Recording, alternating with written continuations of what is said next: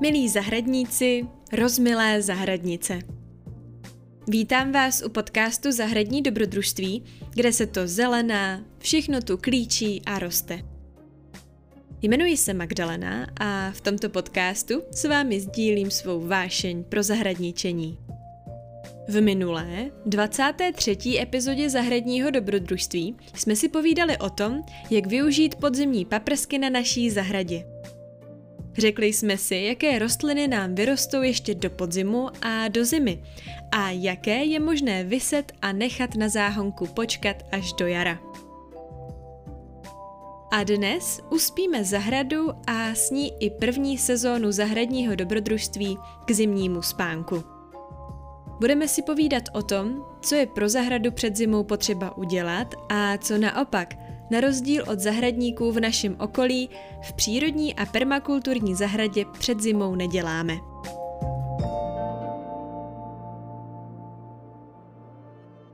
Co tedy v permakulturní a přírodní zahradě před zimou děláme? Postaráme se, aby nám přezimovaly bylinky a rozmnožily se. Zajímavé je, že sníh krásně izoluje některé druhy rostlin, které nesnáší přímý a silný mráz. Pokud tedy na zahrádce pěstujeme středomořské bylinky, snažíme se je před zimou příliš nestříhat. Bude pro ně výhodnější, když na ně zima přijde ve chvíli, kdy budou neporušené. Na záhoncích necháváme také rostlinky, které chceme, aby se zde vysemeňovaly. Pěstovat semínka totiž nemusíme pouze na to, abychom je sezbírali a další rok znovu vyseli. Dospělé rostlinky s dozrálými semínky můžeme na záhonku nechat takzvaně vysemenit sami. Samovýsev je jednou z typických praktik přírodní a permakulturní zahrady, který nám usnadní spoustu času. Na samovýsevu je zároveň dobré to, že rostliny, kterým prostředí naší zahrádky vyhovuje, nám to dají řádně najevo. Daří se jim a dál se rády množí. Pravda je, že je samovýsevu dobré malinko pomoct. Podobně jako při sběru semínek se vyplatí na samovýsev na záhonku ponechat pouze ty nejkrásnější a nejzdravější rostlinky. Jedlé rostlinky sníme, usušíme nebo zpracujeme a ty okrasné si třeba nařežeme do vázy. Pomůžeme tím na zahrádce udržet jen ty nejsilnější rostlinky, kterým se to bude nejvíce dařit a tím budou také více odolné vůči nemocem a škůdcům. Až nám rostlinky na jaře ze samovýsevu vyrostou, snažíme se zde opět ponechat jen některé. Příliš mnoho rostlinek na jednom místě by nemuselo dělat dobrotu. Rostliny by si zejména konkurovaly a neprospívaly by tak, jak by měly.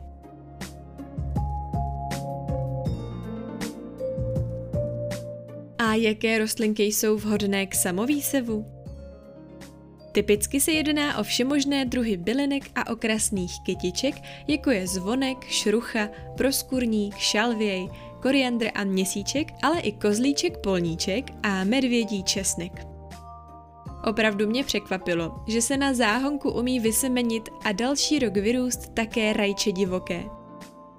Díky tomu, že ho necháme na tom stejném záhonku, nebudeme muset rajče příští rok předpěstovat ze sazeníček a samo se postará o úrodu drobných třešniček.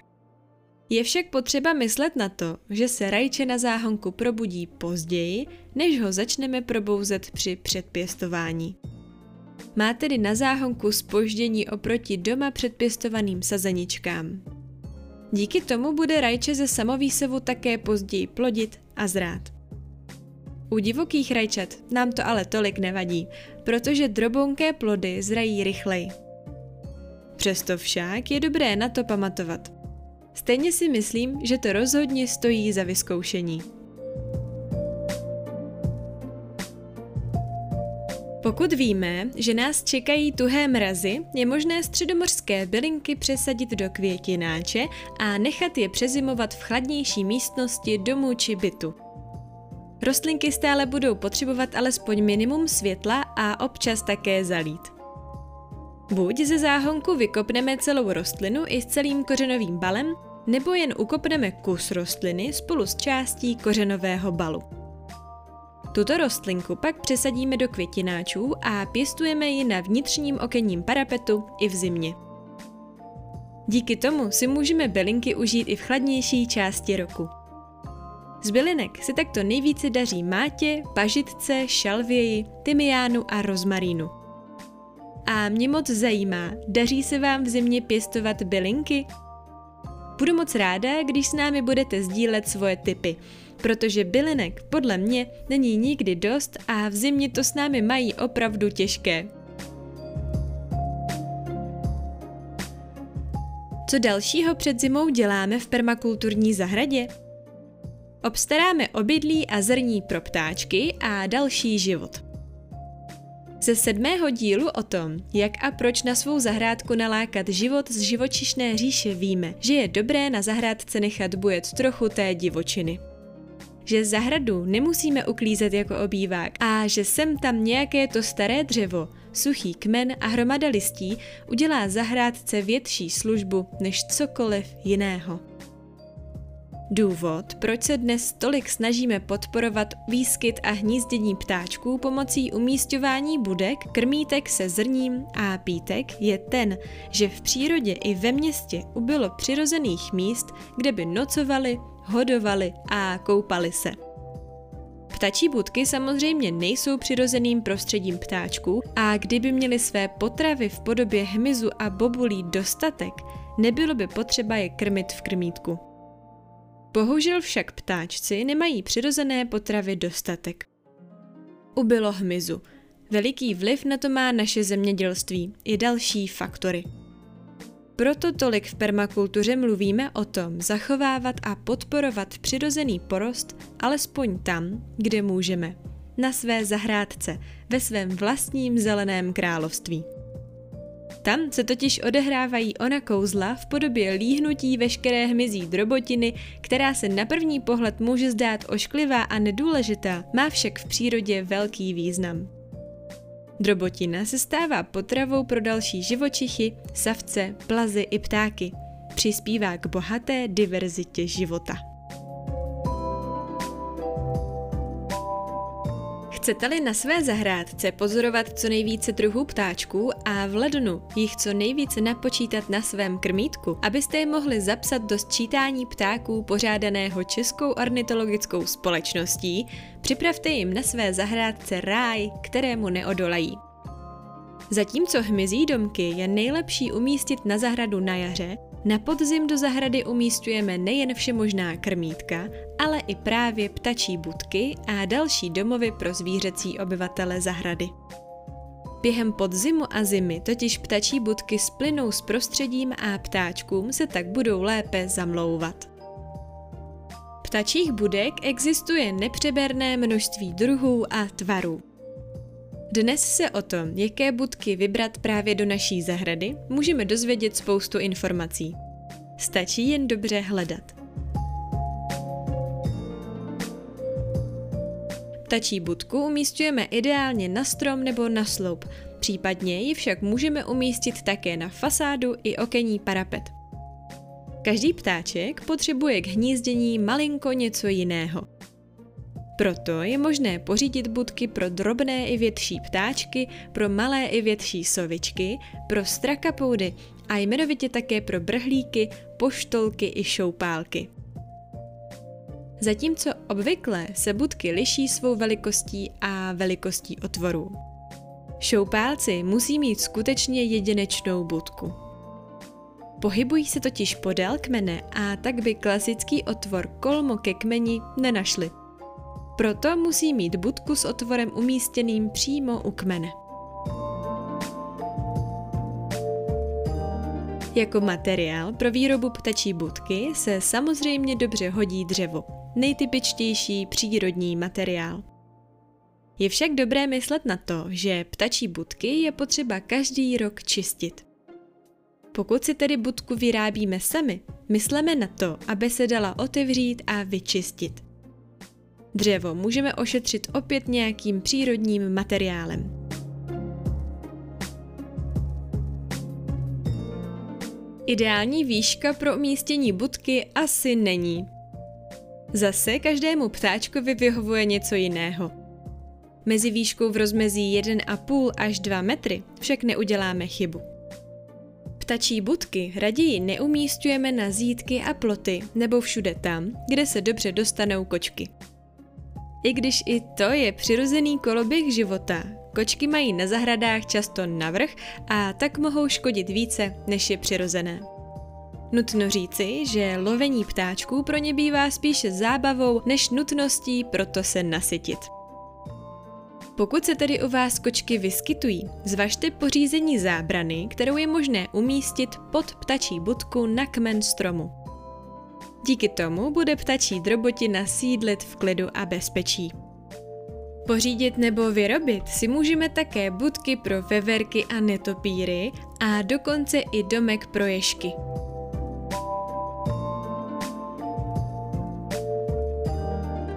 Kromě bydlení se postaráme také o potravu pro všechny naše zahradní nájemce. Do zahrady umístíme krmítka a pořídíme si krmivo na zimu. Ptáčkům opravdu moc chutná zrní a hmyz slepený do lojové koule. Určitě však nepořizujeme lojové koule v síčce. Ta je totiž pro malé opeřence docela nebezpečná. Je možné, že se jim do síčky zaplete drápek a už se s ní nedostanou. Lojové koule se dají pořídit i bez síťky a já osobně je láduji do speciálního krmítka, kam se vejdou 3 najednou. Divili byste se, jak rychle lojové koule zmizí, a to dokonce i na jaře a u nás v malém městě, kde je zeleně poměrně dost. Kromě lojových koulí sáhněte také po směsi semínek. Zrní pro ptáčky nabízí dokonce už i pro bio. U nich má člověk jistotu, že bylo zrní vypěstované bez zbytečné chemie a s úctou ke zdraví půdy. A v neposlední řadě nezapomeňte krmítko sem tam vyčistit. Určitě to udělejte nejméně 2krát za rok, teď na podzim a pak zase na jaře. Krmítko, ve kterém se nají spoustu strávníků, může být prostor, kde se přenáší ptačí nemoci. Samozřejmě i pro veverky si můžeme pořídit krmítko.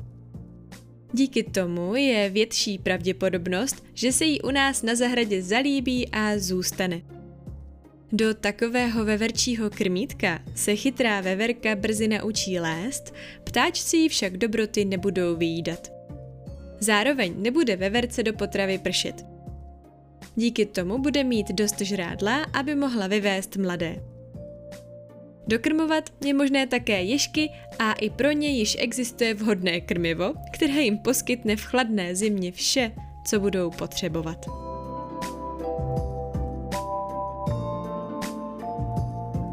A co v permakulturní zahradě před zimou naopak neděláme? Podzim v permakulturní zahradě je více líný než v té klasické. Namísto toho, abychom spoustu činností přidávali, totiž spíše ubíráme. V přírodní a permakulturní zahradě před zimou neděláme běžné činnosti českých zahrádkářů. Nehrabeme lístí a nestříháme trvalky, ani neryjeme záhonky. Proč v permakulturní zahradě nehrabeme listí a nestříháme trvalky? Všichni živáčkové mají na světě své domovy.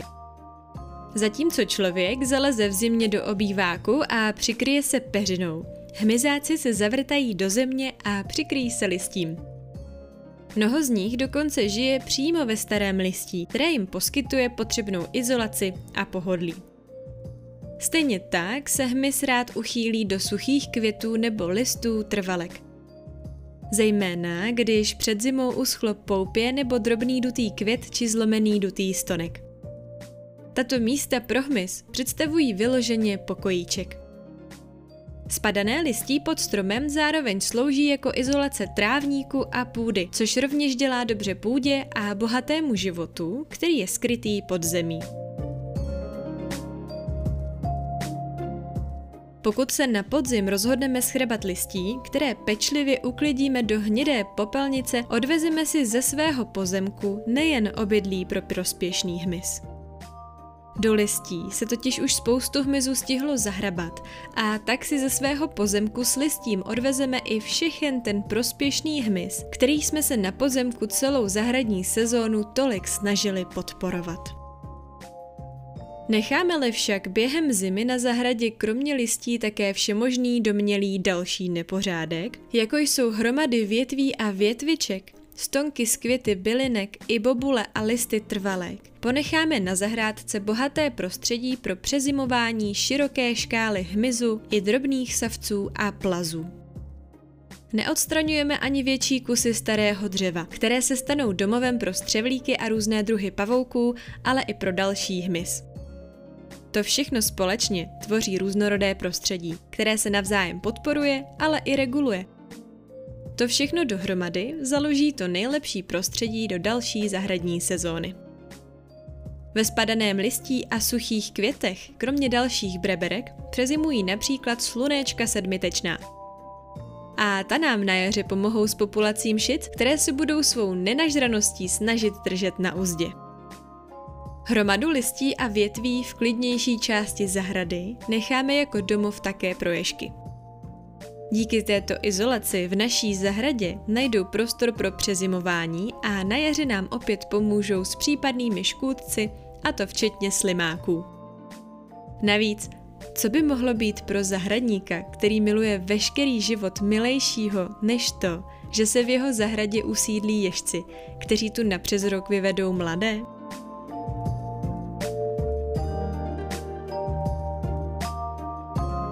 Proč v permakulturní zahradě neryjeme záhonky?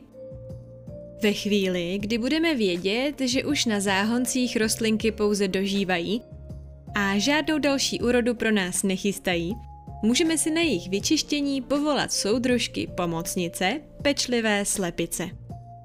Samozřejmě, pokud je chováte a nebo je chová váš soused. Slepice by měly mít přístup pouze tam, kde víme, že nezničí nic, na čem by nám záleželo. Odrostlé záhonky však dobře vyčistí a možná nám tu ještě nechají nějaké to hnojivo na později. Zároveň využijeme starou vegetaci a prostřednictvím slepic ji necháme přeměnit na chutná vajíčka. Jak už víme z více dílů Zahradního dobrodružství, půda nechce být holá. Půda není zvyklá na to být přímo vystavena slunci, vodě ani větru. Pokud se tak děje, déle a opakovaně trpí půdní život a tím i zdraví půdy a její úrodnost. Rytí půdy sice na krátkou dobu intenzivně probudí půdní život a půda se stane krátkodobě úrodnou, brzy však probuzený život uhyne a půda opět degraduje. Proto v permakulturní zahradě obvykle neryjeme záhon a už vůbec ne před zimou. Děláme něco dočista opačného. Vysejeme do záhonků zelený mulč, který ještě do zimy stihne vyklíčit a trochu povyrůst. Díky tomu půdu necháme pokrýt rostlinkami, které ji jemně ochrání před mrazem. Zároveň si snadno pořídíme hnojivo pro start příštího jara. Na permakulturní zahradě se zkrátka vše uzavírá a znovu startuje.